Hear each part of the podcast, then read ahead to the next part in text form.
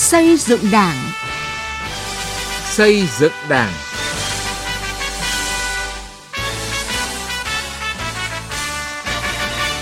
Xin kính chào quý vị và các bạn.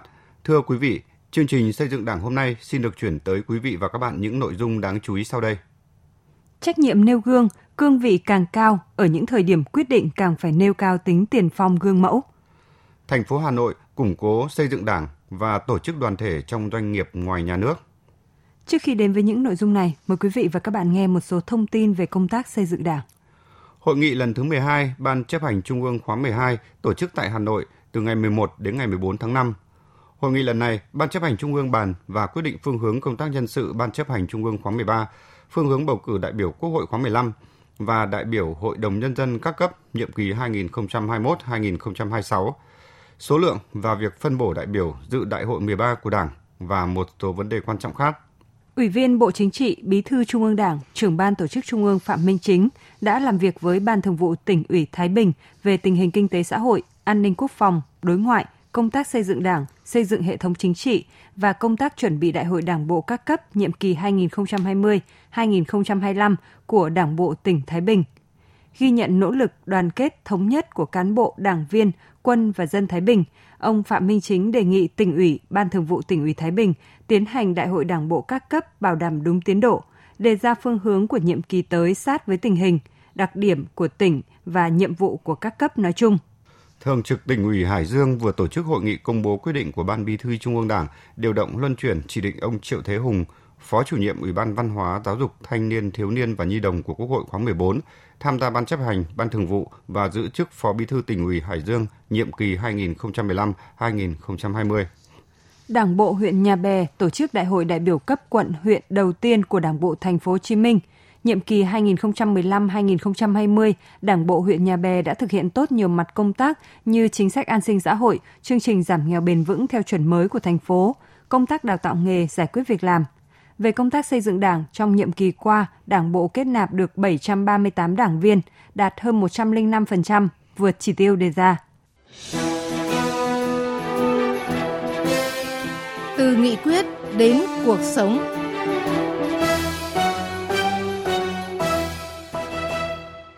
Thưa quý vị, thưa các bạn, trong suốt quá trình lãnh đạo cách mạng nước ta, Chủ tịch Hồ Chí Minh luôn yêu cầu cán bộ, đảng viên phải nêu gương trước hết về đạo đức, lối sống và hành động. Bởi theo bác, một tấm gương sống còn có giá trị hơn 100 bài diễn văn tuyên truyền. Và Đảng ta luôn đề cao vấn đề nêu gương đối với cán bộ, đảng viên, đặc biệt trong bối cảnh có nhiều thách thức, khó khăn.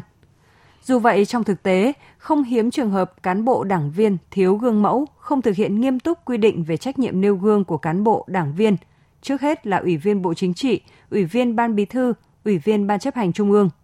Nguyên nhân nào và cần làm sao để mỗi cán bộ đảng viên thực sự là tấm gương trong công vụ và cuộc sống hàng ngày? Phóng viên Đài Tiếng Nói Việt Nam phỏng vấn giáo sư tiến sĩ khoa học Phan Xuân Sơn, Học viện Chính trị Quốc gia Hồ Chí Minh về nội dung này. À, thưa giáo sư Phan Xuân Sơn, à, trong bối cảnh hiện nay, trách nhiệm nêu gương của mỗi cán bộ đảng viên thì cần được thể hiện cụ thể như thế nào ạ? Hiện nay thì à, chúng ta đã nói về rất nhiều về cái trách nhiệm nêu gương rồi từ các cái chỉ thị của Bộ Chính trị, Ban Bí thư rồi các cái nghị quyết liên quan đến học tập về chỉnh đốn xây dựng Đảng rồi đến cái chỉ thị 05 của Bộ Chính trị về học tập theo tư tưởng tấm gương đạo đức của Bác Hồ. Thì hơn lúc nào hết những cái lúc mà có những cái thách thức cái thử thách mà lớn thì người cán bộ đảng viên phải nêu gương. Đảng viên đi trước làm nước theo sau. Mà nêu gương ở đây ấy, từ từ nêu gương đến chấp hành cho đến sung phong trong công việc cho đến hiệu quả trong công việc trong tổ chức vân vân cần phải thể hiện cái sự nêu gương của mình. Thưa giáo sư, Đảng ta đã có nhiều quy định ờ, như là quy định số 47 ờ, năm 2011 của Ban chấp hành Trung ương về những điều đảng viên ờ, không được làm. Gần đây thì là quy định số 08 về trách nhiệm nêu gương của cán bộ đảng viên. Thế nhưng mà trong thực tế thì vẫn có những trường hợp vi phạm. Vậy thì theo giáo sư, nguyên nhân nào là dẫn tới hiện tượng này ạ? Cái nguyên nhân mà nó dẫn tới những hiện tượng như vậy đấy, thì có thể nói nó rất là nhiều đấy, ở nhiều tầng. Thì nếu mà cái tầng nông thì chúng ta nói khác, mà cái tầng sâu thì chúng ta nói khác. Thế cho nên tôi cũng xin nói một vài cái cái cảm nhận thế này. Có thể nói rằng là nó không phải là hiện tượng đơn lẻ đâu, nó xảy ra rất là nhiều trong xã hội chúng ta. Và tôi cũng nhớ một lần là tôi, có lần tôi đã trả lời phỏng vấn, trong đó có cái câu chuyện là cái tít là mày với tao là ai không? Thì ờ, có thể nói rằng là tình trạng cán bộ có chức có quyền một chút đó, hống hách với dân rồi là tinh tướng với dân thì ừ. trong thực tiễn là nó chưa hết. Và đặc biệt là trong những cái dịp những tình huống mà nó có gây cấn một chút thì bộc lộ rất nhiều. Thì theo tôi có ba nguyên nhân chủ yếu sau đây. Thứ nhất là nó đang còn cái cái cái tình trạng cô kéo dùng rằng giữa cái văn hóa công vụ kiểu cũ và cái văn hóa công vụ kiểu mới. Văn hóa công vụ kiểu cũ là cái văn hóa mà ảnh hưởng bởi cái văn hóa làm quan của thời phong kiến. Quan là cha mẹ dân quan là phải trên dân và quan là phải dạy dỗ dân. Dân ấy, thì là đến cửa quan ấy, là phải đến để xin sỏ để nhận được cái sự ban ơn của quan chứ không phải là dân đến để đòi phục vụ để được phục vụ. Thì đấy là cái văn hóa công vụ cũ mà cái văn hóa này thì nó thâm căn cố đế từ thông kiến nó còn được củng cố qua mấy cái chục năm mà chúng ta uh, ảnh hưởng bởi cái cơ chế là tập trung quan lên bao cấp. Và cái này nó có tồn tại dai dẳng và chúng ta là cố gắng rất là nhiều nhiều biện pháp lắm mà đến bây giờ nó vẫn chưa loại bỏ được cái thứ hai đấy là trong xây dựng cái văn hóa mới thì chúng ta có những rất nhiều cái cái chủ trương, rồi các cái nghị quyết, rồi cụ thể như cái đề án văn hóa công vụ của chính phủ, rồi các quy tắc ứng xử, công chức, viên chức. Thế nhưng mà chúng ta làm thì nó cũng chưa thật tốt, nó chưa đi vào chiều sâu, chưa hành nếp được. Cho nên là cái bị cái văn hóa cũ là thường thường là nó nhùng nhằng rồi thậm chí trong nhiều trường hợp nó lấn át ấy. cái lý do nữa là do cái sinh hoạt tư tưởng của chúng ta trong cái việc nâng cao cái văn hóa công vụ này nó chưa được tốt, chưa nghiêm túc trên các cái chỉ thị của bộ chính trị, ban bí thư về nêu gương, rồi về các nghị quyết về xây dựng chỉnh đốn đảng, rồi học tập và tư tưởng đạo đức phong cách hồ chí minh nó cũng chưa đi vào chiều sâu, mà nó còn có hình thức cho nên là chưa thống đây là cái thứ hai. Và cái thứ ba thì cái tinh thần làm chủ của người dân để mà góp phần vào xây dựng cái văn hóa mới đấy, nó cũng chưa được bám rễ chắc. Nhiều khi người dân là tâm trạng đến cửa quan, đến cơ quan công quyền là sợ hãi, đến để xin, chứ không phải là đến để mà thực hiện cái quyền của mình và cái nếp đó thì tạo cho quan chức ấy, hay là cán bộ công chức ấy, lại có một cái thế là ăn dân ngồi chóc lại quan liêu lại quan hạt dân thì đấy là tôi cho là ba cái nguyên nhân có sâu xa và có cái liên quan đến cái, cái tình hình như thế. Dạ vâng. À, thưa giáo sư Xuân Sơn, đối với những trường hợp vi phạm của cán bộ đảng viên ở cương vị lãnh đạo quản lý thì theo quan điểm của ông ờ, cần xử lý như thế nào để giữ nghiêm kỷ cương phép nước, ờ, đồng thời đảm bảo mọi công dân đều bình đẳng trước pháp luật ạ? Có thể nói là chúng ta hiện nay đang một cái xây dựng một cái nhà nước pháp quyền xã hội chủ nghĩa. Mà trong cái nhà nước pháp quyền thì pháp luật là tối thượng. Rồi trong cái nhà nước pháp quyền này thì mọi công dân đều bình đẳng với pháp luật. Thứ hai cái nhà nước pháp quyền của chúng ta thì lại là do đảng à, cộng sản việt nam lãnh đạo. Và trong kỷ luật của đảng ấy, thì lại cũng bình đẳng trước các đảng viên. Rồi trong chống tiêu cực thì không có vùng cấm. Thì như vậy thì dù là đảng viên là cán bộ nhưng là công dân của nhà nước thuộc về bên nào thì xử nghiêm bên đó thuộc bên đảng thì ta xử nghiêm bên đảng thuộc về bên nhà nước thì chúng ta phải xử lý theo luật của nhà nước. Cho nên vừa rồi là có nhiều cái vụ án rất là lớn có thể nói là lớn nhất từ xưa đến nay ấy, mà chúng ta có xử nghiêm. Và chúng ta đã xử lý như vậy. Trong nêu gương thì cán bộ vi phạm chúng ta thì cũng phải xử nghiêm pháp luật. Nhưng mà cái này ấy, xử cái mức nào đó thì phải do cái cái cơ quan điều tra rồi quá trình tố tụng rồi xem thế nào là nó sai phạm về cái gì lĩnh vực hành chính hay lĩnh vực dân sự hay lĩnh vực hình sự hay là cái gì. À. và có cái hình thức xử lý nó nó tương ứng Dạ vâng. À, vâng, thưa giáo sư, bên cạnh pháp luật như vậy thì ờ, thưa giáo sư là để thực hiện tốt những quy định của Đảng về trách nhiệm nêu gương các tổ chức cơ sở Đảng thì cần có những việc làm cụ thể như thế nào ạ? Và để uh, hạn chế những vi phạm tương tự của các đảng viên thì cần có những giải pháp ra sao? Trên kia thì chúng ta nói đến uh, ba cái nguyên nhân yếu kém hay là cái tình trạng mà do thiếu trách nhiệm, thiếu nêu gương trong cán bộ Đấy. hay nói rộng ra là cái đạo đức công vụ là chế độ tốt. Thế thì bây giờ để mà thực hiện tốt khắc phục những cái yếu kém đó thì cái giải pháp của chúng ta thì phải khắc phục ba cái nguyên nhân đấy. Theo tôi thì ờ, có ba cái vấn đề chủ yếu sau đây. Thứ nhất ấy là phải xây dựng một cái văn hóa công vụ. Một cái văn hóa này ấy thì bây giờ là cũng đã nêu lên nhưng mà nó cũng chưa thấm được trong đó có những cái nội dung như thế này này. Dân chủ pháp ừ. quyền phục vụ nhân dân yên tại phát triển. Thì đấy là những thứ ta đã nghe cả rồi đấy. Thế nhưng bây giờ là phải làm cho nó cụ thể ra nó thấm sâu vào trong cán bộ trong nhân dân chúng ta phải làm cho cái nếp văn hóa công vụ này phải ở cái thế thượng phong, thành hành vi chủ đạo trong ứng xử của công chức, viên chức. Và làm cho cái văn hóa công vụ, dân chủ, pháp quyền phục vụ dân này đó, phải khắc chế được cái văn hóa quan liêu của quyền quan dạng rồi tính ban ơn trong hành xử của cán bộ công chức, viên chức. Và muốn làm được điều đó thì liên quan đến cái việc thứ hai là cơ quan nhà nước phải triển khai làm tốt cái đề án văn hóa công vụ mà chính phủ đã ban hành, rồi xây dựng cái bộ quy tắc ứng xử của công chức, viên chức thật tốt và thực hiện nó thật tốt đi vào chiều sâu. Hiện nay tôi cho là hình như tất cả các cơ quan đều có cái quy chế này, bộ quy tắc ứng xử này rồi đấy. Thế nhưng mà làm thế nào để đi vào chiều sâu? Có kiểm tra, có đánh giá, có thi đua khen thưởng, có nêu gương thành cái cái cái nếp hành xử hàng ngày của công chức, viên chức. Rồi phải à, học tập một cách nghiêm túc và có chất lượng các cái chỉ thị về nêu gương của bộ chính trị, của ban bí thư, các nghị quyết về xây dựng đảng rồi đặc biệt là cái chỉ thị 05 của bộ chính trị về học tập tấm gương ờ, về tư tưởng đạo đức phong cách hồ chí minh. Cái này thì nghe có vẻ rất trừu tượng, nhưng mà nếu học tập thì chúng ta học được nhiều lắm. Chúng ta không làm như bác hồ, nhưng mà chúng ta học được cái cách mà bác hồ ứng xử trong các cái tình huống cụ thể. Và cái thứ ba, theo tôi, là rất quan trọng là cái vai trò của người dân. Chúng ta phải phát huy cái văn hóa dân chủ, cái tinh thần làm chủ. Và tôi tôi nhấn mạnh là cái tư thế người chủ của nhân dân. Nhiều lúc người dân quên mình là người chủ đi cho nên mình phát huy lên, làm cho cái tinh thần đó, cái tư thế đó nó phải bám dễ chắc chắn, phát huy đầy đủ tác dụng. Nó cái ý như vậy để để người dân mình là phải ý thức được cái vai trò, cái vị thế của mình, cái vị thế người chủ của mình trong quan hệ với cơ quan công quyền và công chức viên chức để đừng có bị để người ta làm dụng. Đây là những cái giải pháp. Xin được cảm ơn giáo sư Phan Xuân Sơn. Quý vị và các bạn vừa nghe phóng viên Đài Tiếng Nói Việt Nam phỏng vấn giáo sư tiến sĩ khoa học Phan Xuân Sơn, Học viện Chính trị Quốc gia Hồ Chí Minh về trách nhiệm nêu gương đối với cán bộ, đảng viên, trước hết là Ủy viên Bộ Chính trị, Ủy viên Ban Bí thư, Ủy viên Ban chấp hành Trung ương. Thưa quý vị và các bạn, Ban Thường vụ Thành ủy Hà Nội khóa 15, nhiệm kỳ 2010-2015 ban hành nghị quyết số 09 về tăng cường công tác xây dựng Đảng và các đoàn thể nhân dân trong các doanh nghiệp ngoài khu vực nhà nước giai đoạn 2012-2020 với mục tiêu phấn đấu mỗi năm thành lập mới từ 200 đến 300 tổ chức đảng, 400 đến 450 tổ chức công đoàn, 250 đến 350 tổ chức đoàn, hội liên hiệp thanh niên, xây dựng củng cố tổ chức hội phụ nữ trong các doanh nghiệp. Sau 8 năm thực hiện nghị quyết chuyên đề này, Hà Nội đã đạt được thành công như thế nào và còn hạn chế ra sao? Phản ánh của phóng viên Tiến Anh. Thành ủy Hà Nội xác định công tác xây dựng Đảng và các đoàn thể tại khu vực doanh nghiệp ngoài nhà nước là nhiệm vụ trọng tâm, thường xuyên, là trách nhiệm của các cấp ủy, tổ chức Đảng, chính quyền và hệ thống chính trị từ thành phố đến cơ sở.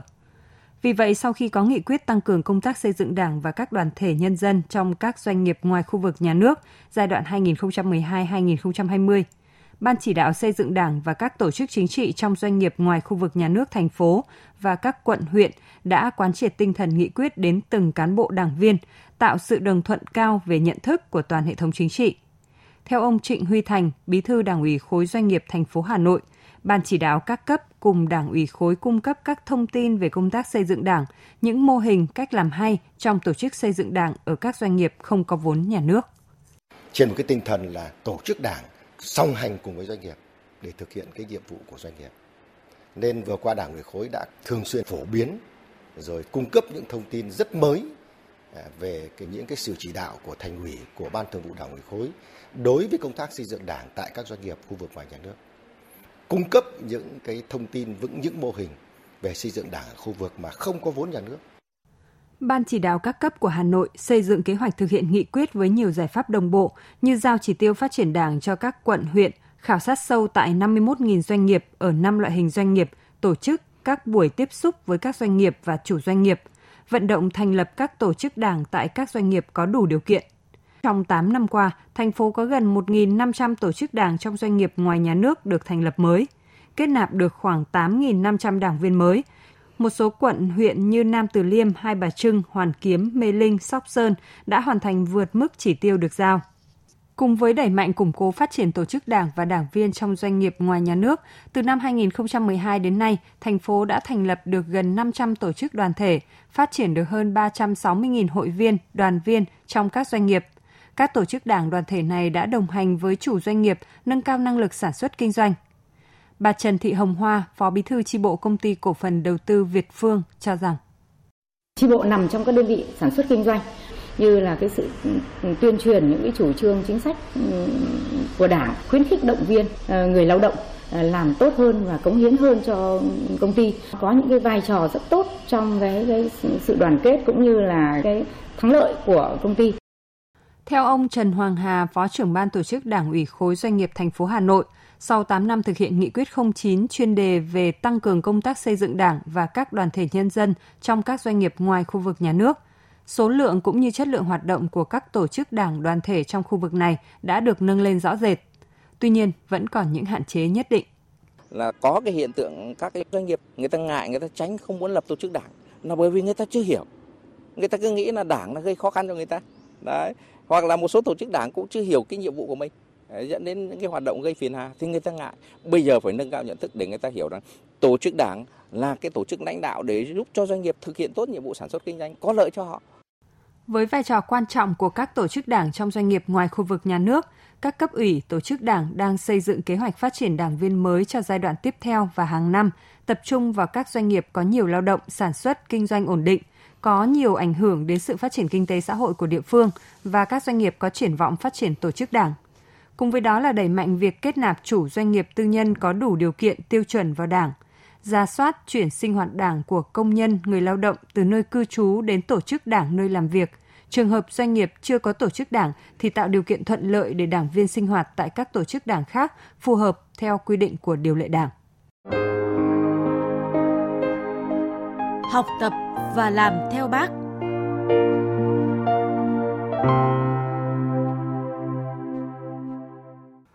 Thưa quý vị và các bạn, biến những văn bản, nghị quyết thành những câu thơ nhẹ nhàng để mọi người hiểu, thực hành là cách làm được ông Trần Văn Hô, hay còn gọi là Mười Đông, bí thư chi bộ khu phố Tân Lương, phường Thạnh Phước, thị xã Tân Uyên, tỉnh Bình Dương thực hiện hơn 10 năm qua. Cách tuyên truyền gần gũi này được người dân đồng tình. Thiên Lý, phóng viên thường trú Đài Tiếng nói Việt Nam tại thành phố Hồ Chí Minh có bài viết Bí thư chi bộ đưa nghị quyết vào cuộc sống bằng thơ. Mời quý vị cùng nghe. Ngày xưa chống giặc sông pha, ngày nay chống dịch chúng ta ở nhà hịch truyền chỉ thị ban ra, nhân dân lớn nhỏ gần xa thực hành. Đó là những câu thơ được ông Trần Văn Hô sáng tác khi vận động người dân thực hiện chỉ thị số 15, chỉ thị 16 của Thủ tướng Chính phủ về phòng chống dịch COVID-19. Những câu thơ của ông phát liên tục trên hệ thống loa phát thanh phường Thành Phước, giúp người dân hiểu và thực hiện tốt các chỉ thị. Ở các lĩnh vực tuyên truyền nào, ông Hô cũng có thơ. Thơ của ông Hô sáng tác theo nhiều thể loại khác nhau, nhưng đều có điểm chung là câu từ dễ nghe, dễ đi vào lòng người. Nói về việc tuyên truyền các chính sách, nghị quyết khô khan bằng những vần thơ, ông Hồ chia sẻ, đó là ông học tập và làm theo lời bác Hồ. Bởi sinh thời, Chủ tịch Hồ Chí Minh từng xác định rõ, tuyên truyền là đem một việc gì đó nói để cho dân hiểu, dân nhớ, dân theo, dân làm. Nếu không đạt được mục đích đó là tuyên truyền thất bại. Đến nay, ông Hồ đã sáng tác hơn 100 bài thơ tuyên truyền chủ trương chính sách của đảng, nhà nước, địa phương. Ông Hồ nói. Tuyên truyền miệng nói ngang ngang không thì nhiều dân người ta nghe rồi bữa nay lọt có tay nghe ông kia không người ta không có nhớ dài còn mình tuyên truyền bằng thơ nhiều khi những bài thơ mình đọc tuyên truyền ra người dân đây trong xóm này nhiều người thuộc thơ của mình lắm. Mà họ đọc ra rồi họ thấy thấm ý từ đó là người dân ý thức được cái nâng cao được cái văn hóa nâng cao được cái ý thức chấp hành về pháp luật. Xác định việc làm sao để người dân tin tưởng mình đó mới là thành công. Cho nên suốt 13 năm từ khi làm trưởng khu phố rồi được bầu làm bí thư khu phố Ông Hồ thường xuyên đến từng nhà để thăm hỏi, kiểm tra người dân thực hiện các quy định nghị quyết. Ông còn là người rất quan tâm đến hộ dân khó khăn trên địa bàn để kịp thời kêu gọi hỗ trợ. Nhờ đó, khu phố với 212 hộ dân nay chỉ còn 2 hộ nghèo, số hộ khá giàu tăng hàng năm. 100% nhân dân khu phố hưởng ứng thực hiện phong trào toàn dân bảo vệ an ninh tổ quốc, xây dựng đời sống văn hóa mới ở khu dân cư. Ông Trần Văn Ngợ, người dân khu phố Tân Lương chia sẻ, ông Hô còn được dân phố kính phục bởi là người nói đi đôi với làm. Đối với tôi thì mười người cũng làm rất là dài và rất là hiệu quả. Chịu khó là mài mò công việc rồi là cộng với cái tâm trí nó sáng tạo được. Khi anh sáng tạo đặt, đặt thơ liền tại chỗ. Cho nên như vậy nó mới ăn vào lòng người được. Vì vậy mà làm công tác thời gian qua thì được người dân ở đây ta kính mến, ta quý mến. Ông Lê Đông Thanh, Phó Bí thư Đảng ủy phường Thành Phước cho biết, những bài thơ tuyên truyền của ông đã tạo nhiều cảm tình tốt đẹp cho cán bộ, đảng viên và nhân dân, không chỉ trong phường Thành Phước mà còn lan tỏa mạnh mẽ toàn thị xã Tân Uyên. Dùng thơ để đưa nghị quyết vào cuộc sống, dùng thơ để làm công tác dân dân, để vận động bà con cô bác mình để thực hiện đó, những công việc như vận động nhân dân làm đường, hiến đất làm đường. Đối với địa phương và đối với khu phố thì chú thực hiện rất tốt đối với công tác này. Nói chung là khi mà sử dụng thời gian để vận, vận động nhân dân thì hiệu quả rất là cao. Với những đóng góp của mình, ông Hồ liên tục được tuyên dương trưởng khu, bí thư gương mẫu, dân vận khéo.